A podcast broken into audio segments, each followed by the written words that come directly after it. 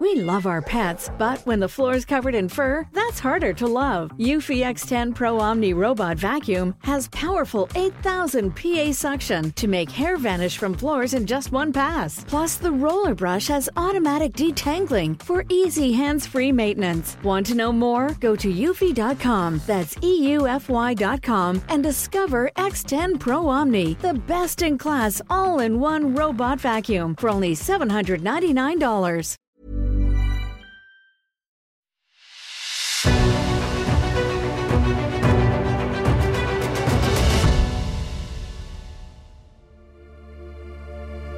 It's The Ancients on History Hit.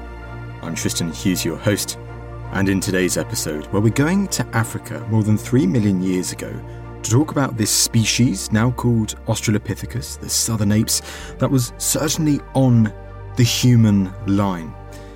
It lived in Africa for a couple of million years, for a few million years, both before the emergence of our genus, the genus Homo, and also lived alongside these early species of the genus Homo, for instance, Homo habilis.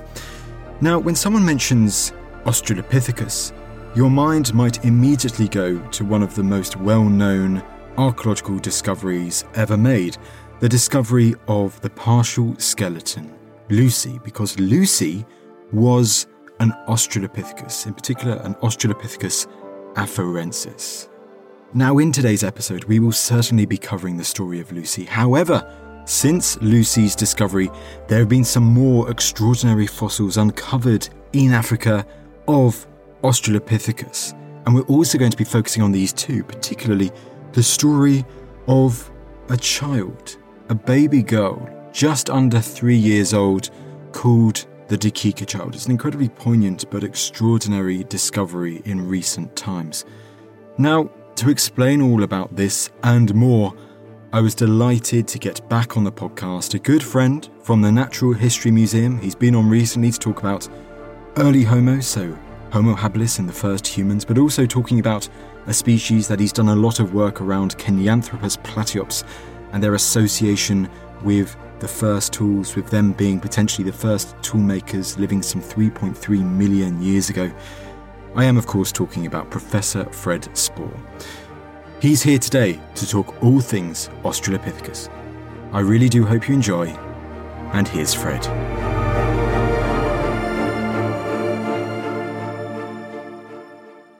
Fred, it is wonderful to have you back on the podcast. Great to see you again and to talk about my favorite topic. Well, yes, exactly. We're going back to early I guess is it humans or should we say hominin? Hominins? Well, it's yeah, it's uh, whatever you call human, but and you can say early human ancestors, and that is even that not all of them are our ancestors, but the early hominins, early humans, it's fine. And in particular, Australopithecines, and do these seem to be one of the most successful groups of early hominins that we know of that existed? Yes, they were certainly around for uh, quite a while. Broadly speaking, big sweeping statements sort of between 4 and 2 million years ago. What may be worthwhile briefly pointing out seems a technicality. We have to unfortunately get on with that sort of things. They used to be called the Australopithecines, but for various technical reasons, you will now see that most of us, both in the scientific press and in the sort of general literature, people talk about Australopiths. Right.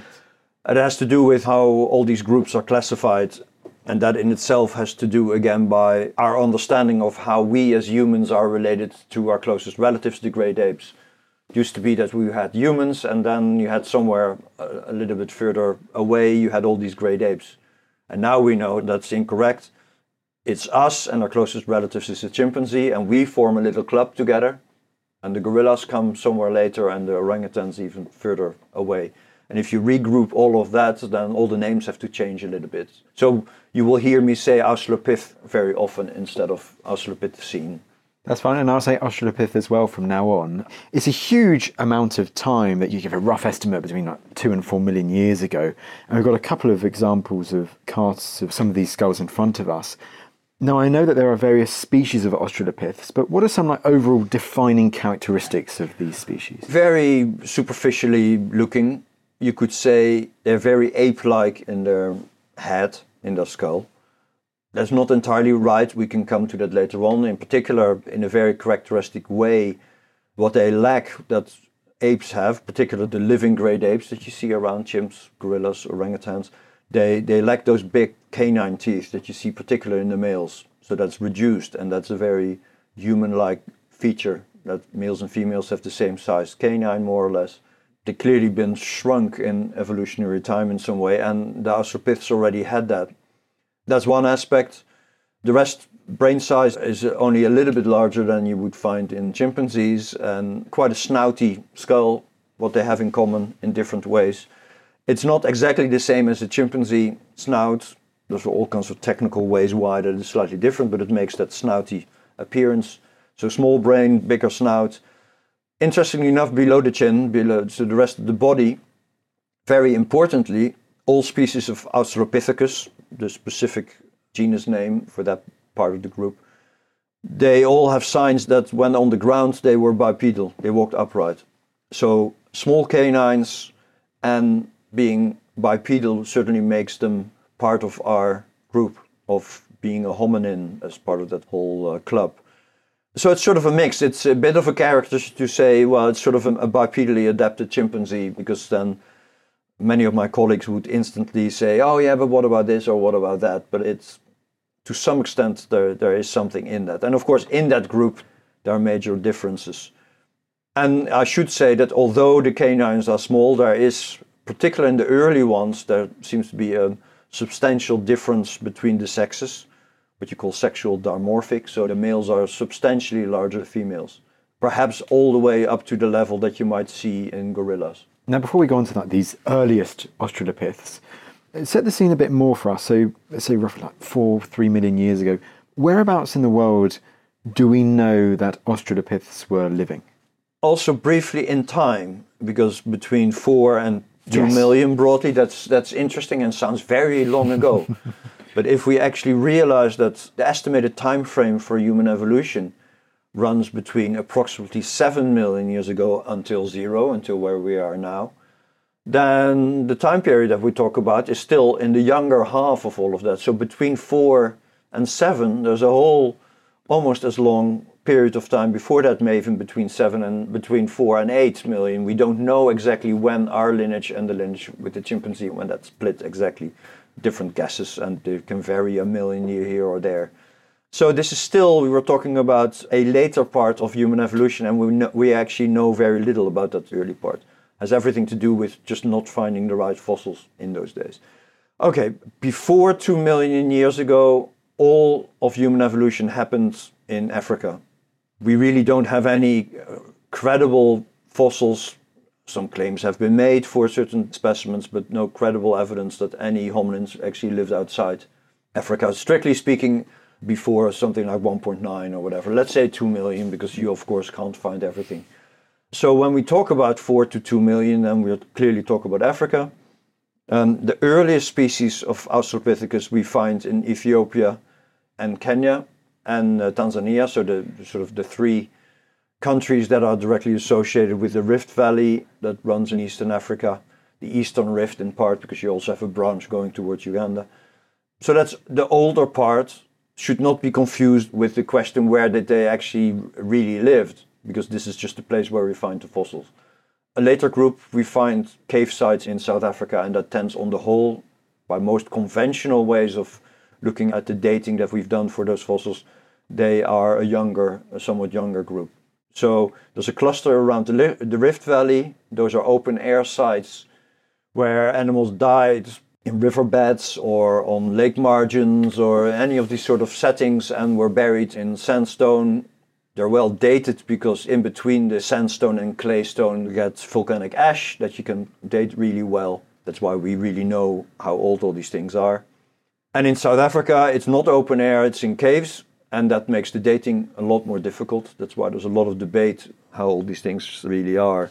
And that's just a different setting.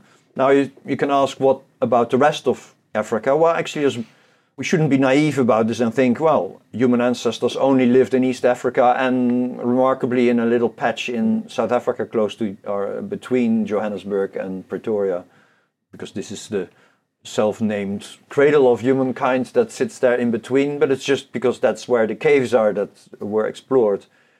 And a nice indication when we talk about Australopithecus is that a number of decades ago, a French team found Australopithecus fossils right in the middle of the Sahara in Chad. Wow. They also found much older fossils there that are 7 million years ago. Then you're really at the beginning.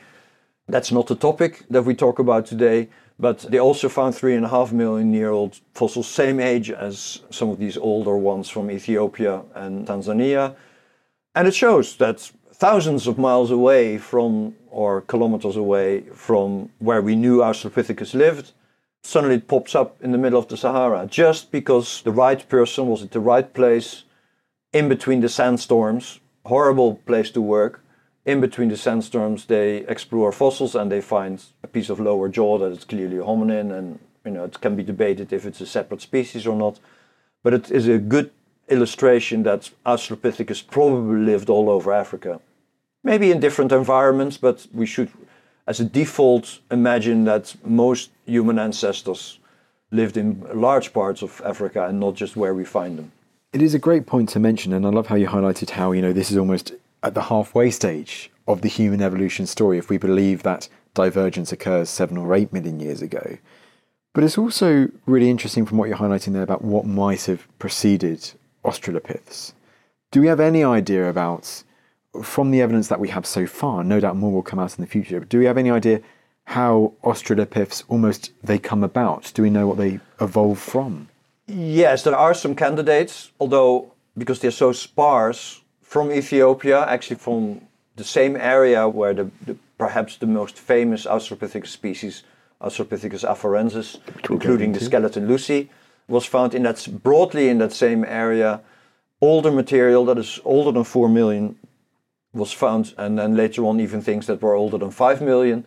They are assigned to a different genus and species, um, Ardipithecus, and then one or two species. Particularly in the skeleton, they show more signs of ape-like behavior, ways of going around, but they still have evidence for being upright on the ground, and that may be a potential ancestor. Now, there are also colleagues who might say, well, no, that's let's first debate if this is actually a group that even sits on our lineage in a broader sense. So the further back you go in time, the more difficult it becomes, not only because we have far fewer fossils, but also because these fossils start looking more and more what you would call primitive or archaic, more like the last common ancestor with chimpanzees, and it becomes more and more difficult to decide whether they really sit on our lineage, yes or no. It's not a given that anything that was bipedal in the past must automatically sit on our line, on our broader group, within our broader group, on our lineage. It might well be possible that six million years ago or something there were multiple experiments in being bipedal. But there is a, a potential ancestor around in Ethiopia, but I, I would always warn against connecting the dots. You find three different things, and if you line three things up in time, then you have a line and it's very tempting. That's the history of the study of human evolution. Initially, when you have a few things, you can put it on a perfect line what descends from what. And off you go, you have a nice linear model from something very primitive to something that looks like us. This is actually a good moment, if I may, to highlight that point. We talked about Australopithecus found in Eastern Africa, in South Africa, but the history of the discovery of this seemingly upright walking ape it's not really an ape in the traditional thing, but it was the way it was perceived initially, actually focuses on South Africa. It is in South Africa in the 1920s that paleontologists and anthropologists started to get interested in finds that were made in cave sites, and in particular a baby skull or a juvenile skull. So it's a about a three-year-old child's skull was found somewhere in a quarry was brought to the anatomy department in Johannesburg and was by Raymond Dart, an anatomist there.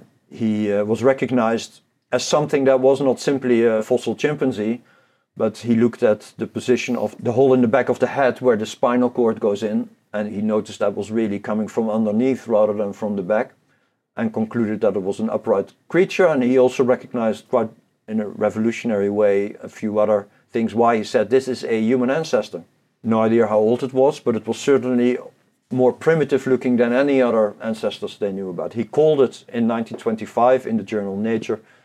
He named it Australopithecus afarensis, uh, Australopithecus, the southern ape. It's Africanus. Yeah, and from Africa. Right, it, yeah. So Australopithecus africanus was met with an enormous amount of skepticism, partly because it was a baby. And as we all know, when we look at cute pictures of chimpanzee babies, they look oh so much more human. So it was rightfully a criticism to say it's all nice and well to look at a baby skull and then say, doesn't it look human like and less, or at least more towards human rather than chimpanzee like?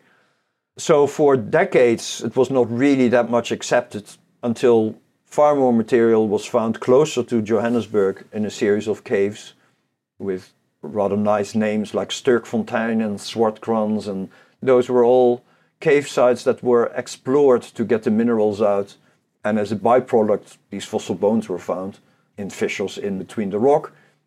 And adults were found, and also bones from the rest of the body were found, including, very importantly, at some stage in the site of Sterkfontein, they found a pelvis and some vertebrae, and they also started finding some thigh bones and this sort of things. That clearly demonstrated, I think beyond reasonable doubt, I would say that this was a bipedal creature. This was not an ape, straightforward. So it was in the, ultimately looking back, probably in the early 50s, that Australopithecus was really recognized as a full-blown member of our broader group, the, the hominins. And now coming back to this idea that it's easy to make a tree, an evolutionary tree, if you have few data points. So at that time, already since the very beginning of the 20th century, late 19th century, Homo erectus was known and was recognized as an ancestor. People didn't really know how old it was, but globally around the 1 million mark, maybe. And then you had Neanderthals, which were clearly much more human-like, but that was, so that was closer to us. But you had Homo erectus as the oldest species known, and now you had Australopithecus. So you now just had a beautiful situation where you uh, envisaged sort of how to, at that time, all the great apes and humans split their ways. Then you had Australopithecus africanus, you had Homo erectus, and then you had Homo sapiens that may or may not include Neanderthals, or you had separately Homo neanderthalensis. Very simple, straight line. This is basically what you see when you see a cartoon of human evolution with all the little men. You just add a few men in, in between, and women, hopefully, to create this. But of course, the more finds you do, the more difficult it gets. More and more fossils were found. There was actually a, a different branch of the Australopithecus was found as well that was very specialized with crests on their head and whatever, also in South Africa. It's not really, again, the full topic for this podcast, but um, it stays sort of stable for a long time. These caves were explored, were excavated until I think you now have to sort of fast forward. One of those Australopithecus, like those robust, those crested Australopithecus, was found in 1959 in Olduvai Gorge in Tanzania that was really quite a shock. It was the first time that this anything related to this group was found outside uh, South Africa. Mary and Louis Leakey found this after many decades of work in Olduvai Gorge, mostly finding stone tools. But apart from handyman habilis, they also found this nutcracker man. Nutcracker man, Paranthropus. Yeah, Paranthropus, it, yeah. Paranthropus boisei, it was named. They found it. Then, at the same time in Kenya, Richard Leakey started la- later on, sort of in the very late 60s, started to poke around Lake Turkana and started finding more of these robust ones. But then, very importantly, a French American team in the early 70s started to work in the Afar Triangle in Ethiopia. The sites have been known in part for quite a long time by the French, who had done a lot of paleontology in that area. And so more and more specimens were found, but then they really struck gold in the Afar Triangle by finding really quite nice material, and that's material included the famous skeleton Lucy and various other things. And so Australopithecus in Eastern Africa really came on the map at that time. So, what is the story? Therefore, let's delve into Lucy now. So, Australopithecus afarensis, this of all the Australopithecus, this one always seems to be the big one, or at least the most well known one. I mean, what is the story, therefore, behind first the discovery of afarensis, and then in particular the finding of Lucy, this so well known very early hominin skeleton?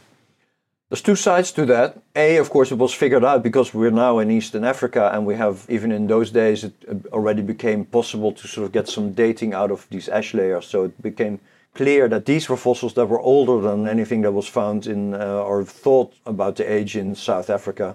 So it was older, it was more primitive looking. So they were more prom- primitive looking in some respects than in South Africa. And particularly the skeleton Lucy was a partial skeleton. Actually, the the head part was not overly impressive because they had much nicer fossils of the skull. But there was nevertheless was a mandible and, and little bits and bobs of the cranial vault. But what was special about it, and that's always nice, it didn't come alone. It was a package. It came with limb bones and other things as well. Not super complete. I always forget the percentage, might be 40% or whatever. But there were limb bones. There was part of the pelvis again, was already highlighted, the pelvis very important to identify if something is upright walking or not. So there were a lot of interesting clues about the biology, and it showed that this was an upright walking little creature because this Lucy was really pretty tiny. And on the other hand, the fossils were old, so this was sort of our oldest human ancestor. And a lot became known from a large cache of fossils, not only Lucy, but lots of other uh, parts as well that, that were found. A new area was explored, so lots of fossils laying on the surface, really treasure trove. And you could say rightfully so, it became very well known. But what helped enormously with that is that the American who represented the American French team initially, what eventually largely became an American team, a person called Don Johanson, who started off doing his PhD at the time, but very quickly developed into a very skilled team leader and assembled a, a group of specialists he was very savvy when it came to media, so he got himself in all the right media and sold it extremely well. A book about Lucy was translated in many languages, and he did that very well. Sort of old boy's history of roaming around the landscape, finding this, and what can you. That's what made it interesting. What can you, almost like a detective, a Sherlock Holmes story, what can you deduce from those bones? How was it walking? How was it eating? Everything. So it became very attractive. There was a whole social thing around it. They discovered indeed that the males were larger than the females. What does that mean for how they lived? Because when you see that among primates, that males are substantially larger than females, which you find in gorillas, orangutans, baboons, but for instance, not in chimpanzees, not in gibbons. That says often something about the sexual relationship. So, so all these sexual dimorph species very often there is a patriarch, one, one silverback male in the case of gorilla with multiple females, whereas in chimpanzees and bonobos it's more fluid and etc. etc. So you could weave a whole social story around it as well. But the most important thing of all was this is a older species than anything we know, and it's primitive, it's old, but it's also a little bit like you and me. You could see them walk in the landscape. And to make that even more important, Mary Leakey, who we encountered because she was actually the person who found Nutcracker Man together with her husband Louis. After Louis died, she continued to work in Tanzania and she worked in a place called uh. And she started finding Australopithecus fossils. And they were actually at least as old as what was found in uh, Ethiopia, perhaps even somewhat older. She looked for a skillful, young, enthusiastic person to help describe these fossils and on recommendations from various colleagues, it was a young Tim White, who was a PhD student in the US. He had already done some field work in Kenya with uh, Richard, Leakey's team, but he went over and he worked on describing the fossils that, that Mary Leakey found in Laetoli. And he and the other enthusiastic and media savvy PhD student, Don Johanson, they started talking to each other and comparing fossils, I have my fossils from Tanzania, and Don Johanson had his fossils from Hadar, the site Hadar, but in the Afar Triangle. And sitting down, they sort of, you know, figured out together that this was, both of them were different from Australopithecus africanus in South Africa, which was not immediately accepted, certainly not by the South Africans, who didn't want to lose their position as sort of the most early ancestor. So it encountered some resistance there. But they also concluded actually what we found in Tanzania and Ethiopia, despite the distance between them, is probably the same species. Or actually, next step, it is the same species. Don Johanson, for a while, had actually figured out that there were two species represented there something more Homo looking and something more primitive Australopithecus looking. But in the end, they came to the conclusion it was one species. And this was eventually in the late 70s was published 78 i think. It was published in a very understated way in the museum journal of the cleveland museum as a new species australopithecus afarensis. So not australopithecus africanus but australopithecus afarensis because the largest cluster came from afar. Now the specimen the fossil to which they link this species every species in the world is linked with a, sort of an archetypal fossil. Oh, is this the holotype? The holotype, Got very it. good. Yeah. So they chose a holotype, very, I would almost say facetiously. They didn't take, because it's called Australopithecus afarensis, they didn't take a nice fossil, Lucy perhaps, yeah. or something else, a nice fossil from Ethiopia, from Afar. No, they took a mandible, a lower jaw from Tanzania, but it got the name afarensis the way they did that was linking that Tanzanian group intrinsically with the Ethiopian cache of fossils. So really linking together. Mary Leakey, who felt that it's yes, it was also an what she had from Tanzania that Tim White worked on is an Australopithecus form, but it is different from Ethiopia, and so she declined to be part of the official article, and there was you know quite a falling out. But from that moment onwards, Tim White having come from the Tanzanian end and Don Johanson and team from the Ethiopian end became really joined up forces and became a very formidable team. Foremost, initially to prove to the world that their fossils were different from what they had in South Africa.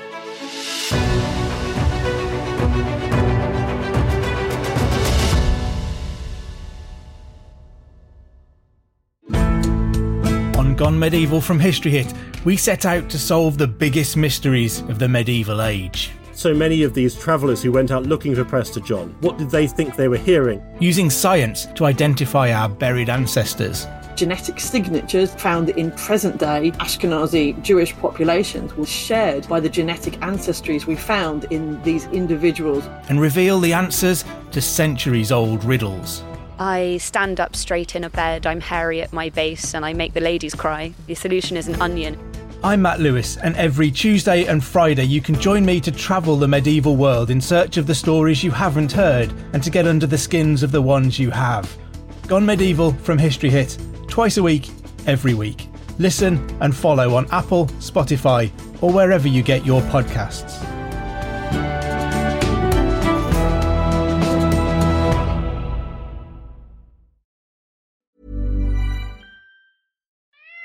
Love our pets, but when the floor is covered in fur, that's harder to love. Eufy X10 Pro Omni Robot Vacuum has powerful 8000 PA suction to make hair vanish from floors in just one pass. Plus, the roller brush has automatic detangling for easy hands free maintenance. Want to know more? Go to eufy.com, that's EUFY.com, and discover X10 Pro Omni, the best in class all in one robot vacuum for only $799.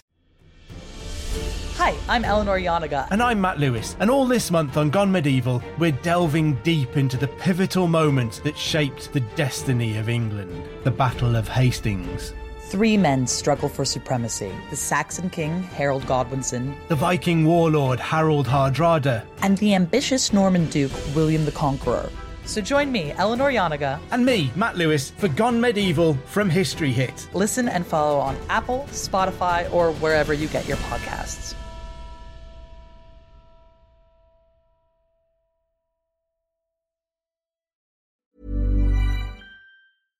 All right, Ancients listeners, I want to tell you about a podcast that I think you'll like.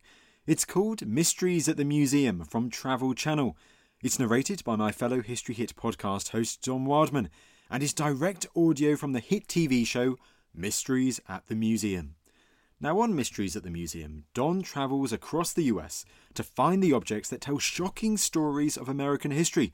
You'll hear about the portrait linked to the first bank robbery in American history and about the failed invention from World War II that became one of the most popular toys for kids.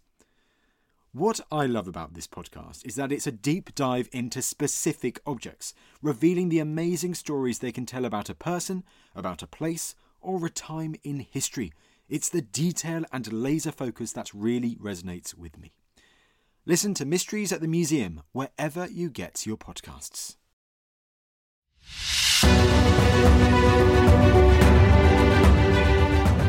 So that's so interesting. So it's actually, from what you're saying there, so it's a few years after the famous discovery of Lucy that people like Tim White and Don Johanson, they start to realise that there is more than one species of Australopithecus. Yeah. That is so interesting. That actually happens after the discovery of Lucy. Yes, well, uh, Lucy was just part of a whole group of fossils. They were all Exactly, they were yeah. all for it, but it, it took a while until the official Australopithecus afarensis name was published. And as said, there was pushback from the South Africans in particular to say, well, yes, it is a different form, but it might be a subspecies. So it might be Australopithecus africanus afarensis as a subspecies are rarely used in paleoanthropology, but there were some proposals.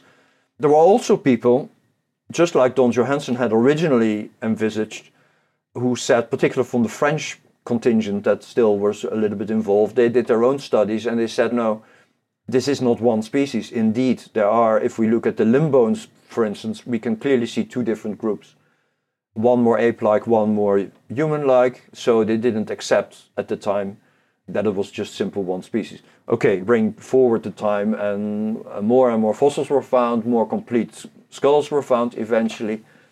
And it's by now it's almost sort of a given. There's very few people in the world who would doubt that Australopithecus afarensis is one and the same, one and the same species. And for a very long time, basically until mid 90s, but actually I would almost say until this millennium, it was also accepted that that was the oldest known species. It was sort of the mother of us all. The whole aspect of Lucy and you know the origin of humans, whatever. It all sort of nicely fitted together.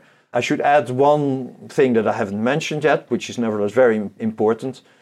Apart from finding these rather more fragmentary fossils of Australopithecus, let's say Australopithecus afarensis, indeed, in Tanzania, in the same area, they found ash layers that had footprints in them. Ash layers that turned out to be around 3.7 million years Wow. old. So the fossils in Tanzania are indeed older than the ones in Ethiopia. So in Ethiopia, they are approximately between, let's say, 3, 3 million and 3.4 million, maybe a little bit, some of them a little bit older. Whereas in, in Tanzania, they are between 3.6 and 3.8. But at 3.7, there's an ash layer, there are multiple ash layers with footprints in them. Not just human ancestors, creatures that clearly walked on two legs, but absolutely everything you can dream of.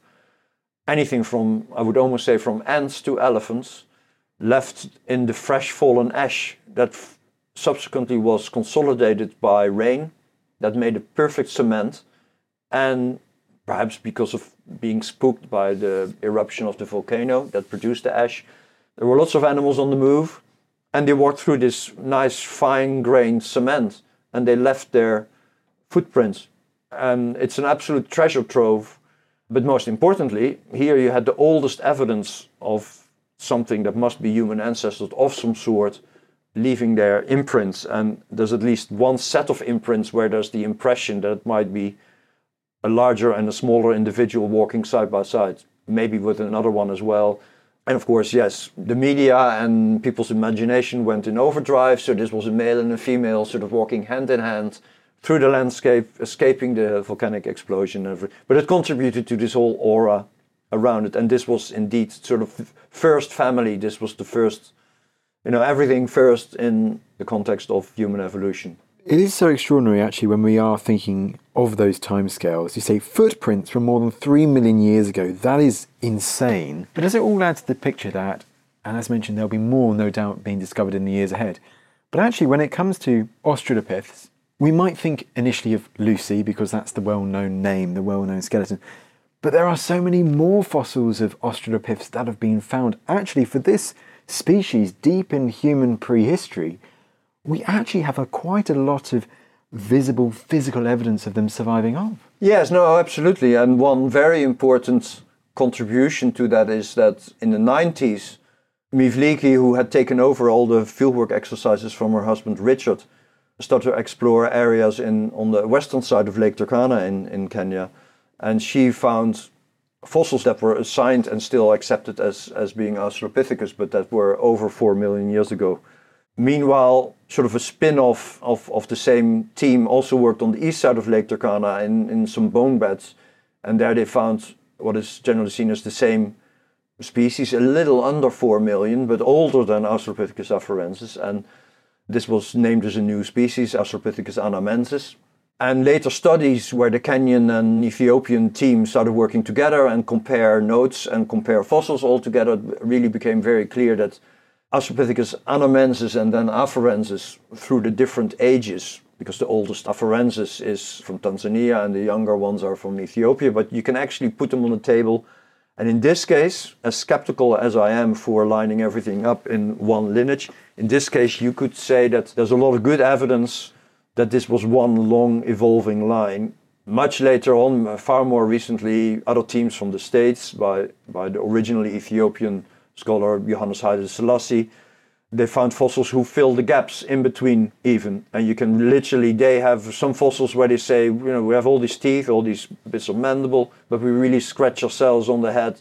Is this now afarensis or is this now anamensis? It has a bit of mix of everything so it all sort of follows through. They now doubt us again because they for the first time found a beautiful cranium of australopithecus anamensis in ethiopia which seems to be relatively young and might have been walking around in Ethiopia at the same time when proper afarensis was already around.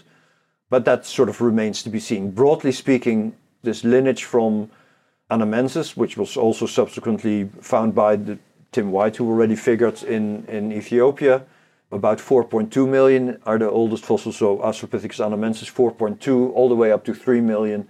You have a in Eastern Africa a sort of a nicely evolving line of Australopithecus.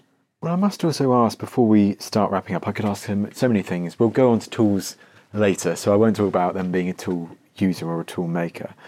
But because our thoughts are always sometimes linked to Lucy, just because of the popular perception of Australopithecus, but there have been so many decades since then, the discovery of so many fossils, as you've hinted at now, we're learning more about this kind of sequence of Australopiths.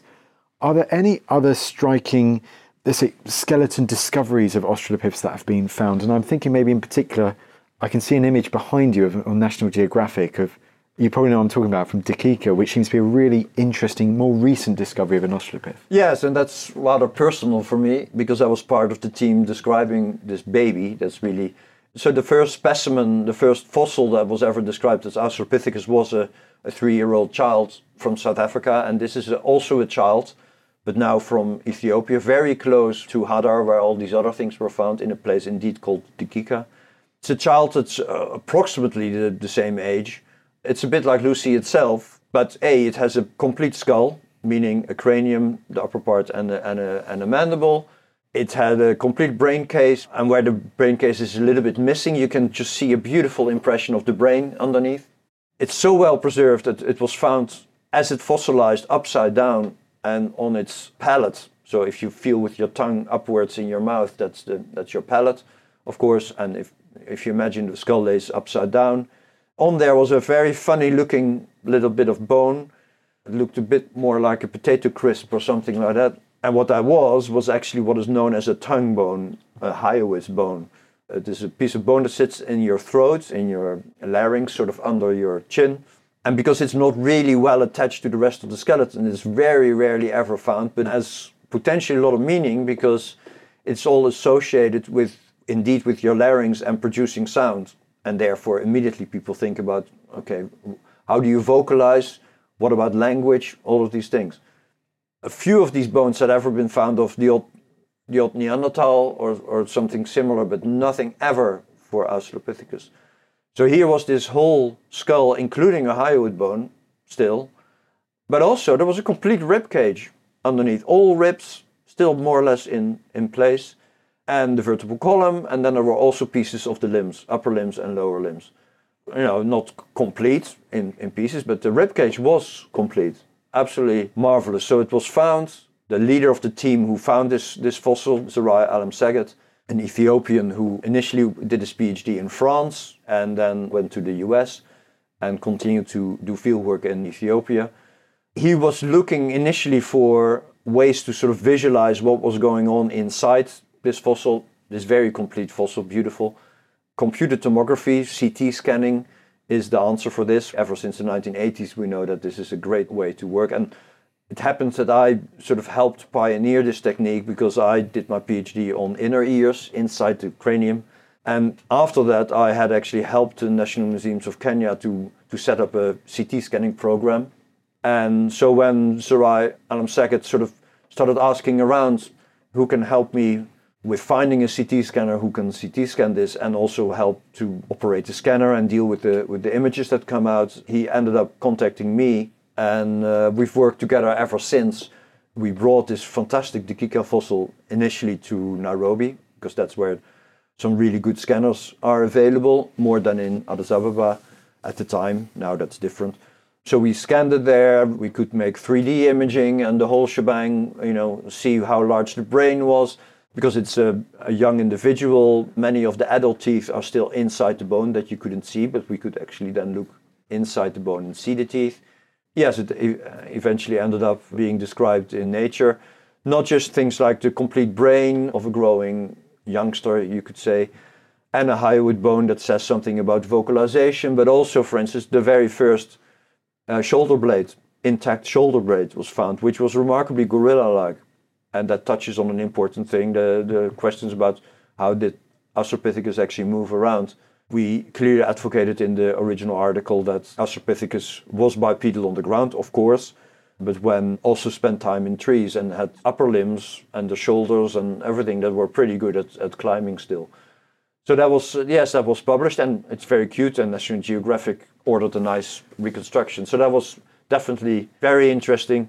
Subsequently, we actually later on we brought it to an even better CT scanner with so-called synchrotron scanning, very very sophisticated, where we could look not only inside the skull, but we could actually look inside the teeth themselves. And and the enamel, the glassy parts of your teeth, have growth lines inside that are just like rings in a tree.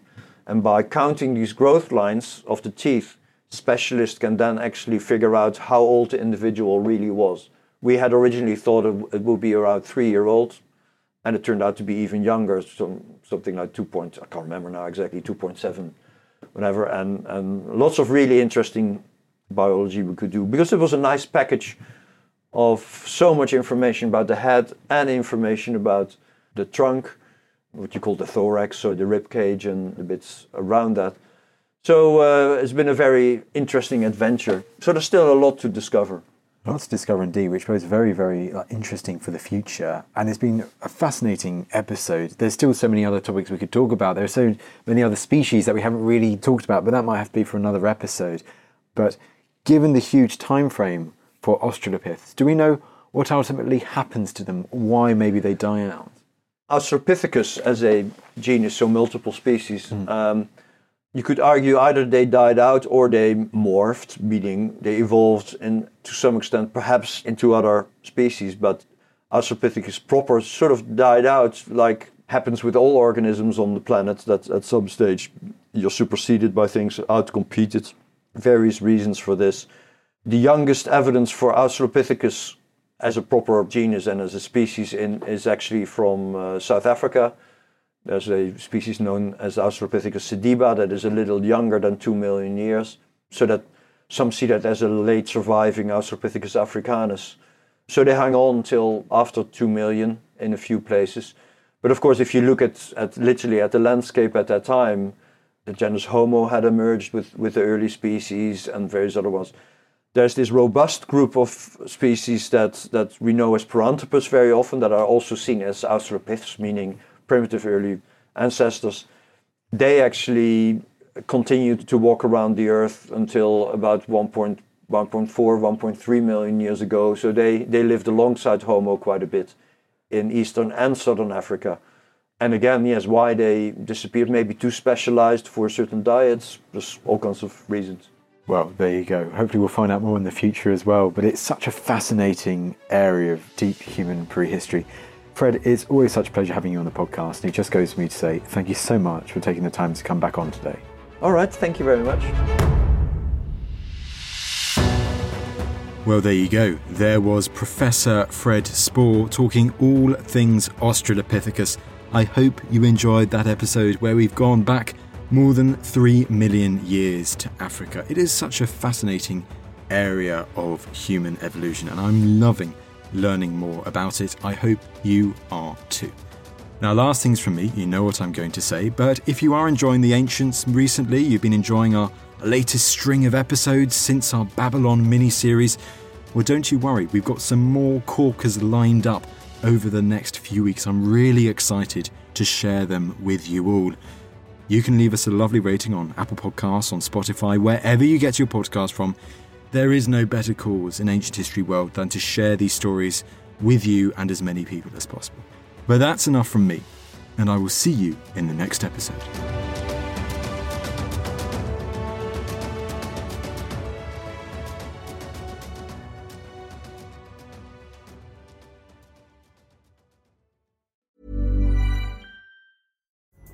Pulling up to Mickey D's just for drinks? Oh, yeah, that's me. Nothing extra, just perfection and a straw. Coming in hot for the coldest cups on the block. Because there are drinks, then there are drinks from McDonald's. Mix things up with any size lemonade or sweet tea for $1.49. Perfect with our classic fries. Price and participation may vary, cannot be combined with any other offer. Ba da ba ba ba. Thank you for listening to this episode of The Ancients. Please follow this show wherever you get your podcasts. It really helps us and you'll be doing us a big favour. Don't forget you can also listen to all of these podcasts ad-free and watch hundreds of documentaries when you subscribe at historyhit.com slash subscribe. As a special gift, you can also get your first three months for just £1 a month when you use code ANCIENTS at checkout.